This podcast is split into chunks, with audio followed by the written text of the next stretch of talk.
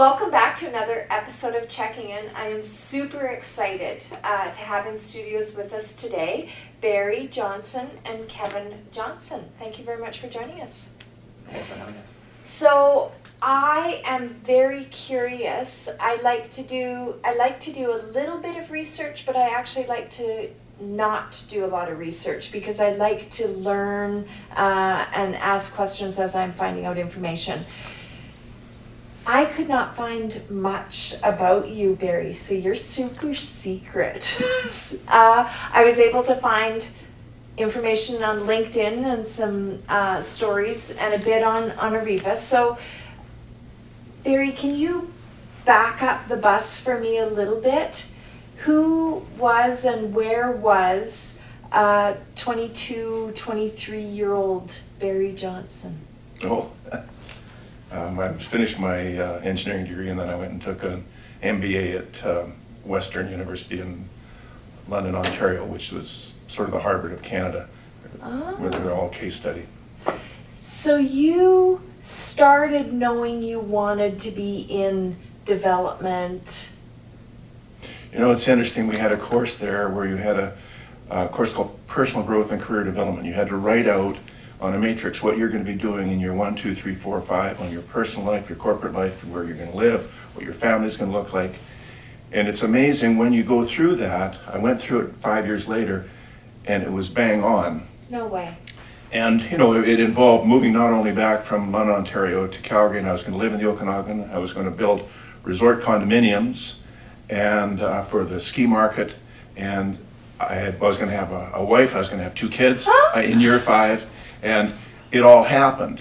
And the interesting part about that is that if you have a plan, even if it's in the back of your mind, it's subconsciously there, you can change it. But every decision you make going forward, it's this little thing in the back of your mind knows are you moving where you want to go. So Barry, I find that really interesting because I can tell you just through our lens in our business, when we would sit down and do a strategic plan and sort of envision what the quarters or the coming years were going to look like, we you can graph it, you can see it. We not only reached those targets, but we always exceeded those targets. And then you you plotted against the years that we didn't have a plan, and you were like rudderless. So I think that's so interesting that you you speak to the power of a plan, but also that you can change it. It's not cement. It can change based on life or what you what you want to do different. It was amazing how everything kicked in except I didn't play the piano as much as I said I was going to. That's amazing. Yeah. So you come out, I did notice um, something in, I think I read it on Ariva. The very first ski development you did was in Canmore. And it was it the first ski uh, community? It was. It in was Canmore? A, it was a 43 unit uh, ski condo, and I think I was 26 years old when I 26. did that. And uh, interesting, you know, I look back and we sold them furnished, and I remember selling a, a one bedroom, fully furnished condo for 32,500. I knew I was going to have a heart attack. a whole 32,500. The two bedrooms were 42. 42? How fast could you sell that today? Uh, one weekend I did it. I ran one, one ad in the Calgary Herald on a Thursday, or on a Friday, and we're sold out by Sunday. I think I priced it too cheap. I think. I think. So, okay, okay, so 26. How did you get uh, from idea, from concept to funded? And sold, did you go into boardrooms and tell people you had a really good idea about building this really cool ski condominium in Canmore and you got any money? Or how did how did it come to be? Was there was there a business plan element to it and you had uh, traditional financing? How'd you do it? Well, that one wasn't on my own. Okay. Um, I was with uh, a company a, a- a guy who was doing, had a few developments going around, and so I went up and found the land, and, and he had his friends as investors um, to do that one, so I was uh, project manager, but I bought in for ten percent of it at the time, and, uh, and moved on from there. Later on, um, I mean, I made a lot of mistakes in the first building. You know, I learned about uh, uh, construction overruns, and uh, we haven't had any since.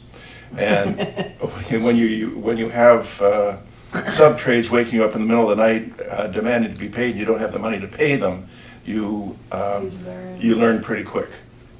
Fascinating. Yeah. So that's that's something I find interesting.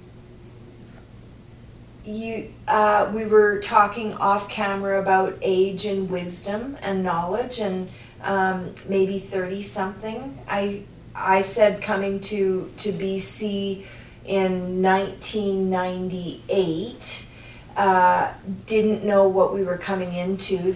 Uh, the province was in recession. I believe it was an NDP government, and I was saying to Kevin, all I saw uh, in fields all along the highway was for sale, hundreds of acres and lots, and uh, Coldwell Banker. And I remember saying to my husband, "What the heck is a Coldwell Banker?" so uh, the the the province when you came to BC, Barry, what was the what year was it or what how old were you? You know, I was, I was 30 years old, I was 1980. 1980. And I, my partner and I had done one 14-unit building on our own in, uh, in Calgary. And then we decided to move out here, and funny enough, we, he said one day when we were in Calgary, you know, the only reason people live in Calgary is because they don't know any better. And I love Calgary. I But, love Alberta and Calgary. Yes. but, you know, coming to the Okanagan, where you have such a wonderful climate, we ended up moving here without any jobs, and we had, each had two kids to support. And, but we were gonna find something we were gonna do. And, um, you know, and we did end up starting, and we started our first development in nineteen eighty, uh, called Sandringham. And that was just about the time that we hit the worst, uh, recession in history. I mean, people complain about things lately in two thousand eight. In Canada, that was nothing compared to what happened in nineteen eighty-one. There were, there were, there were zero sales in any project for, um, you know, at least six months or a year, uh, and took a very long time to come out of that. With this pandemic that we're in, uh, and I do want to get back to that if we have time later, but in tragedy, things are born, opportunities are had. You're one, you're one years old, uh, and you're sitting in a terrible, terrible recession, and you don't have a job. What? Well, we, we actually did have a job, and our partners from Calgary in the first uh, deal we did there uh, were, became our partners in Kelowna for, Okay. for our first deal. But in that deal, uh, we're experiencing twenty-two percent interest rates and no sales. And so you can imagine how quickly any potential profit gets, gets eroded. I remember we lived on, uh, we drew two thousand dollars a month out of the project to live on uh, for several years. But at the end of the day, every other project went, went broke. But we, we ended up after three or four years making a profit of twenty thousand dollars on a seventy unit development. So, but it was a struggle and we did a lot of very creative things. And, uh, you know, need bends iron and when you're hungry and you gotta make it work, we did. And it's a long story about how we pulled out of that, but, uh, as a result of pulling out of that, many doors opened for us. That's fascinating. So you're, um, Kevin, you're working for your dad at what age? I'm, I'm just over 40, I'm 42. So, Yeah. but when did you first work for your dad? When did you get to come in and start to learn and see? I think, yeah, initially as a little kid, you know, growing up, It's um, the dinner table conversation. dinner conversation, but I also cleaned a lot of crawl spaces and, and that kind of thing and cleaned up around the construction site. So I've always kind of been uh, in the environment of land development and stuff. And then I kind of went off on my own and did my engineering career and all that kind of stuff. And then when we came, I moved back to Kelowna at first opportunity, and uh, that's when we started talking about uh, doing Ariva. So Ariva is your first co-project, and Barry, you came out of retirement to do this, didn't you? Mm-hmm. My wife made me. I love that. Ariva is a really neat project because it it has elements of you in in living well and enjoying life in maybe the stage that you're at and wanting um, things that you think others may want. And it comes from you in in am I correct in building and and well certified? That's that's a, a collaborative endeavor? That's right, yeah. Well, Kevin's really been in charge and being the moving force behind the well certification. And the well certification just really fit into what we were doing. Because what we're doing is, is unique in Canada. There's nothing, nothing like it. Um, and, you know, we've built, I've built, um, you know, a dozen of Canada's very finest adult communities. And you see them in the valley and Predator Ridge. And we learned a lot from those. Um, and what we, you know what, I don't think I did well enough in the, uh, in the adult communities. I mean, I'm very proud of them, they've got beautiful recreation centers, but when you have a demographic like that, there's an opportunity to create an incredible social environment and a community. And we did it a little bit, but we didn't do it as well as we could have. Um, Brad Pelche up at Predator, we were doing it at Predator, and Brad Pelche, since they bought Predator from us, has done an incredible job of building a community up there. Uh, we're taking that and throwing in a few steroids.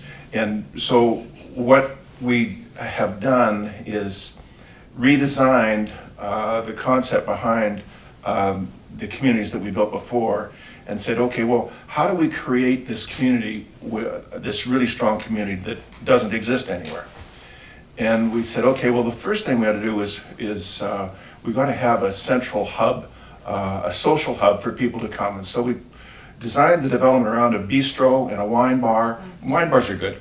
And, and a, and a, uh, a Lakeview Terrace as a place where people can come and meet any time of the day and they'll meet their neighbors and they start to grow uh, a community just by meeting their neighbors. And then the second thing we did is we uh, put in all the amenities that you could imagine for, you know, our demographic. But amenities alone won't do it. Um, I'd rather have a barn with great programming than all the best amenities in the world that sit there idle. So, and I know that all of us will do a great deal more if someone else organizes fun stuff to do. So we're gonna have an activities coordinator who is gonna bring these amenities to life. And I could go on and on about all the things that we've got with uh, the Fleet of e-bikes and the uh, water aerobics classes, the art classes. We've got one of our purchasers from uh, Vernon is, is, is a well-known artist and is going to do some art classes for us. We have uh, a lady from Ontario who's a a culinary artist who's gonna do, having cooking classes already. And so we're gonna feed on the people within the community. And we're gonna have, you know, travel trips and places where people can go and do many things, uh, uh, many things together. So it's that social community. And my favorite, sorry to ramble here, No, but my favorite is we have designed uh, an outdoor community barbecue area with a 4.0 oven and a demonstration kitchen and a dance floor and a, a place for a musician where we'll have regular community barbecues uh, for more than 100 people each time. And I can't imagine anybody wanting to miss those, but those will be an unbelievable community grower and, and get to know your neighbors and find out what your neighbors like to do and do things with your neighbors. And we've got a, a quite a few actually single ladies who it's particularly good for. I don't know where the single men are, but the, the, the single ladies are there. And they're going they're gonna it's gonna be even better for them with all the social interaction they've got and be, be able to do things, people to travel with, that type of thing. So it's so fascinating to me that that there, I mean you, you exude it. There's there's an ability to build with purpose, and it's not always um, like just a spreadsheet and a business. It isn't always through the through the lens of business, and it and and it's and it's refreshing uh, to see that quality of life and um, connection of people is is very much a driver. Well, you notice I had didn't say one word about the fact that we have the finest condominiums in the valley. And then we do, we, and I could, I could go on and on about those. What this is about, it's about building a community like no other. Yeah. So I want to talk about that. I am, uh, and I think anybody that lives here, and it's back to your statement in, in Calgary, which I found funny. I shouldn't Uh. I think the Okanagan is, I do, I believe it's one of, if not the best place in Canada to live. To live, I think it's incredible. I think the future is awfully bright for the region. Um, I'd be curious uh, what you think of the future for the population and developments and and really uh, and I know this is a loaded question because I know we have limited land I know we have limited resources I know we have we only have so much uh, available. But I I look at some of the projections through UDI and um, uh, interprovincial immigration into the province and and you look at the UBCO and OC and our grads are graduating and they're staying. Mm-hmm. Very Well, so right? But but they couldn't get jobs before. Well, yeah. and and so again I worry as we talk about affordability and attainability in that demographic and that future. I'm curious what you I mean I won't hold you to it but crystal ball what do you think the region's going to be in the next five, ten, fifteen years You know, you said this is one of the nicest places to live in Canada. If there was a better place in the world to live, I'd be living there. I mean, this is, this is as good as it gets. to Anyway, and. I, and I've been around the world, uh, Kevin will tell you, yeah everywhere. And nothing compares to Kelowna. So, you know, you don't need a great crystal ball, you don't need the statistics about uh, what the UDI is saying and all this. Just use your own mind. When you've got this, and we now have more people understanding that they can work remotely, yeah I mean, it, it's, this is a no-brainer, uh, what's gonna happen. But you say it's, it's, you know, how do we manage it? It- How do we manage the growth? And, uh, as much as I've always disagreed with, uh, the planners on many, many things, uh, they've got a tough job, uh, to be able to, uh, do this right. And some of the academic ideas coming out of the universities are, um, not to my liking, but they, uh, if they can maybe um, bring in some of, some other opinions other than the ones that they brought from the university, that would be helpful. Interesting. Interesting. Some old school craft. Yeah. Yeah. Well, then more, that's more of market, more of an understanding of the market and telling, instead of telling the market or telling the people how they should live, you know, encourage, them I mean, create environments where it encourages your vision of what this should look like, instead of ramming it down people's throats, which is what's happening. Okay, I don't want to set you up for any um, uh, ridiculous comments, and I and I and I I don't think I am. So I'm curious because I I was saying to Kevin I'm fifty something. I think I'm fifty three, and and I've had the pleasure of. Um, living in a single home for 23 years in Kelowna that has been able to house our mothers as we took care of them as they got older. It was able to take care of our three children and all the kids that we billeted at the Rockets and 15 kids sleepovers at from from baseball teams and things. So we've we've had that picket fence, the multiple children, the dogs and the cats.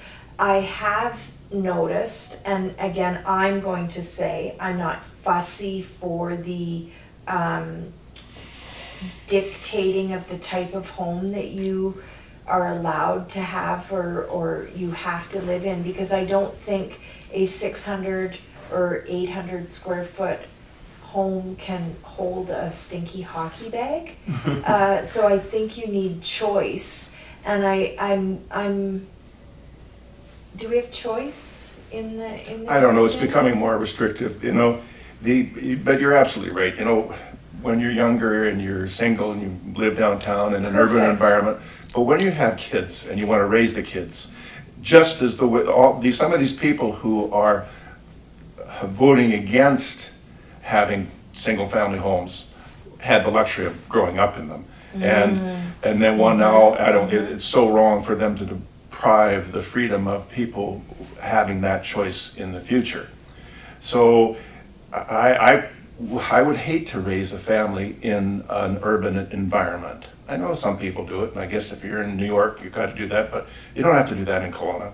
And uh, we've got elbow room, we're not that short of space that we can't go, uh, go elsewhere. Anyway, I don't have any developments that are good requiring that type of land. I just hate to see uh, this artificial pressure from the academics being forced down people's throats without a consideration for what the market wants. Absolutely, And and that's the where market, affordability will come in. Yeah. It's- it- That's the, what you're talking about is the affordability, almost crisis in Kelowna. It It's is not gonna improve, it's gonna get worse unless we provide a diversity of product, product types. and, and that, I don't think you have to be a rocket science to run that calculation. It No. is supply and demand, so if we aren't supplying the demand, we are gonna push up those, those prices. So if, um, what would you tell someone that was twenty-two or twenty-three that wants to be a developer when they grow up? First of all, keep your overhead low. Yeah, You know, when I started out, I was able to, uh, I, I didn't want to go into a job where I was relying on the income and, you know, buying a car or something on time. I, I wanted to uh, stay liquid. So I was able, I figured I was able to live on about a thousand dollars a month. But I wanted a percentage of the action from the guy who I was um, going to work for. And so I, I brought it in that way. But it's very difficult to jump into the entrepreneurial world when you got a high overhead and, and you've got a family to feed and, and those type of things. So that's when you need to be creative and tenacious. Uh, to you want it so bad, you gotta you gotta figure out a way where how can somebody help you financially and you share the profits with them. I mean, most of our developments around here, I mentioned before, when we came out of that 1981 as the only developers who survived, we had a lot of people. We had the Bennetts and the Stewarts and people with major land holdings coming to us, and we would do development with them. We were able to do quite large developments and say, okay, well, we'll do a development with you, but you don't get paid for your land until we get paid. And they came in and they were, became our partners, and they did, they got very good deals on this, and it made us, a- almost enabled us to be able to proceed uh, with um, not so much uh, cash requirement, and then we phased things uh, and made them into the smallest phases. There's a lot of little tricky things we did, but uh, uh, you become quite creative. creative. Kevin, you've had the opportunity to learn from a legend. This is our like regular dinner conversation. Yeah. What what are you uh, you're you're going to get the baton or you have the baton. Uh, I think Barry has built an incredible legacy. Mhm. Uh, and I know that you mentioned Barry's name and, and many know it. What, um, what do you hope to do or what would be meaningful for you in your future years? Yeah, I think, you know, um, growing up with big ambitions and learning from my dad and being in that environment growing up um, for 40 years, um, you know, I definitely want to push um, how we uh, create, and, and we talked about community. Um, so it's not just building uh, four walls and a window and a, and a front door, right? We want people to live happier and healthier lives, and I feel like there's a lot of ways we can do that. um, while you know keeping considerations for the environment in hand and doing things energy efficiently. And um, there's just it, it's becoming more complicated, and I feel like I want to try to push the boundaries on a lot of a lot of. Um, I guess the way the way we envision housing and how we live, and and you know, and I'm a huge supporter of the Okanagan. So um, it's not just for me; it's for the whole community. Mm-hmm, mm-hmm. Well, I thank both of you so much for coming in and spending time with me, and I hope it inspires people that haven't yet looked at the Okanagan to take a peek at us. I think we're an incredible community, and I think our, I think our future is very bright. I do too. Thank you both. Don't invite too many people. They're coming no matter what. yeah, yeah that's right, yeah. Wonderful. Thank you very much for your time. Thank Great. you. Thanks.